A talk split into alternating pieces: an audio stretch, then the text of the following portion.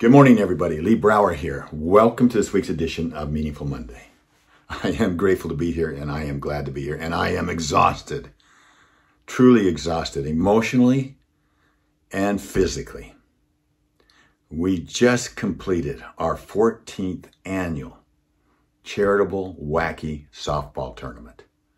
This is a tournament of almost 30 teams of girls ages 12 to 16 plus that come together to compete a, for a completely different reason. Each child, each team, excuse me, is assigned a young cancer cutie, or sometimes we call them cancer captains, that they embrace, that they reach out to. They reach out to the parents. A lot of them can come to the game. Some of them toss the coin toss to start the game. Some of them have even thrown in the first pitch. Some of them can't do that because they have a cannula. Some are in a wheelchair and they have to be helped to throw their first pitch. But they do it and they go again and they want to do it again. It's the stories and the experiences. We talked last week about the book and talking about how to try to give ourselves away. How do you give yourself away? You do that by pointing the arrows out, not in. Arrows in is about me. Arrows out is about somebody else. Can I share some of the experiences? You know, when you first walk into the fields, lining the side where you walk in are posters that Lori makes of each cancer cutie that talks about what their history is, what they're going through, who's their favorite hero, etc., etc. And from that information, the teams may build, create uniforms for themselves that match, say, Spider-Man or whatever activity that they have.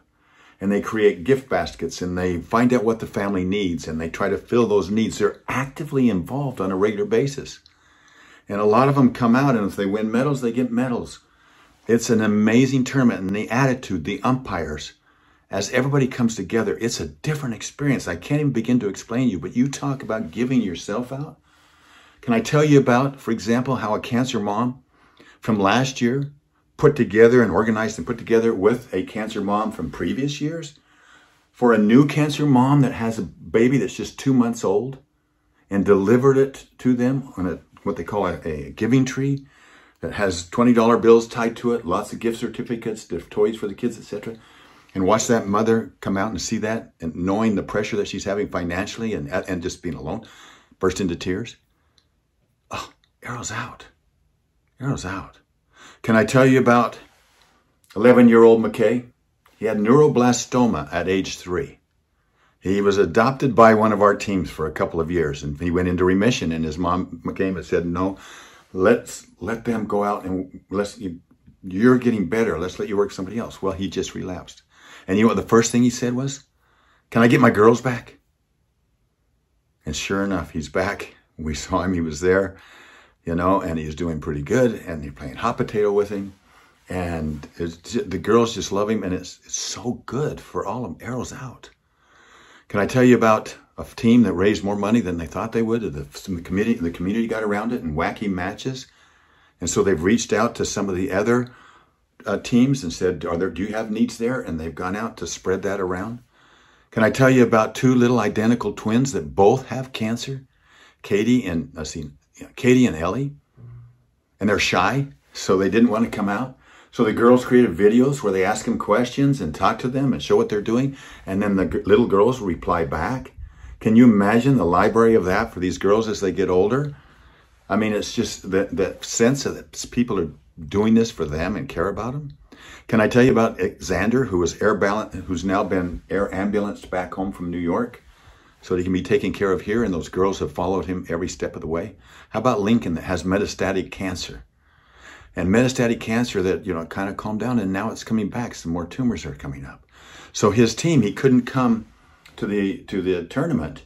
So the team organized all these cars and Lori and I came in and we, were, we joined him. This was after the tournament was over and got in the back and presented their family, their mom and, and Lincoln with all of these toys and different things that he would like. And then, then some cash that was raised by this team, quite a bit of it actually, and then matched by Wacky that we're able to go. And the appreciation and the gratitude is off the charts. There's so many people that give of themselves. There's people like Troy who lets us use the fields doesn't charge us anything. Colby, who try, works tireless and relent, relentlessly working with Lori to make sure the brackets and all the umpires and everything happens in the right place. Been doing it for years. Our own team members from work. Some of them flew away, all the way in from uh, Houston to be with us this time. But others have been with us since the very beginning, sacrificing every time we're involved in something like this. The concession stands that give their tips in, the cancer moms and daughters that come in from previously, former players. Uh, Veronica, who is the wife of an umpire, and she comes in and makes these beautiful official umpire shirts and it has initials of some of the angels on it, but they're official and she does such beautiful embroidery work all on our own. And when you got all these teams coming in, you know, I look at it, life is about little moments. You see, success or happiness. Happiness is a journey, it's not a destination. If we wait to arrive at happiness, we shall be so sadly disappointed with life. Happiness, happiness has to be experienced as we journey, minute here, hour there, sometimes even a day here, or maybe even some cases a few days or weeks. True happiness comes from spending our tears, what we call our time, energy, attention, and resources to create happiness for others. Let me repeat that. True happiness comes from spending our tears to create happiness for others. Arrows out. Where can you have your arrows out this week? I want to thank you for joining me. You this is I think my 400th meaningful Monday. I wouldn't do it if it wasn't for you. It's certainly been good for me. Have a great week. I'll talk to you next week. Bye bye.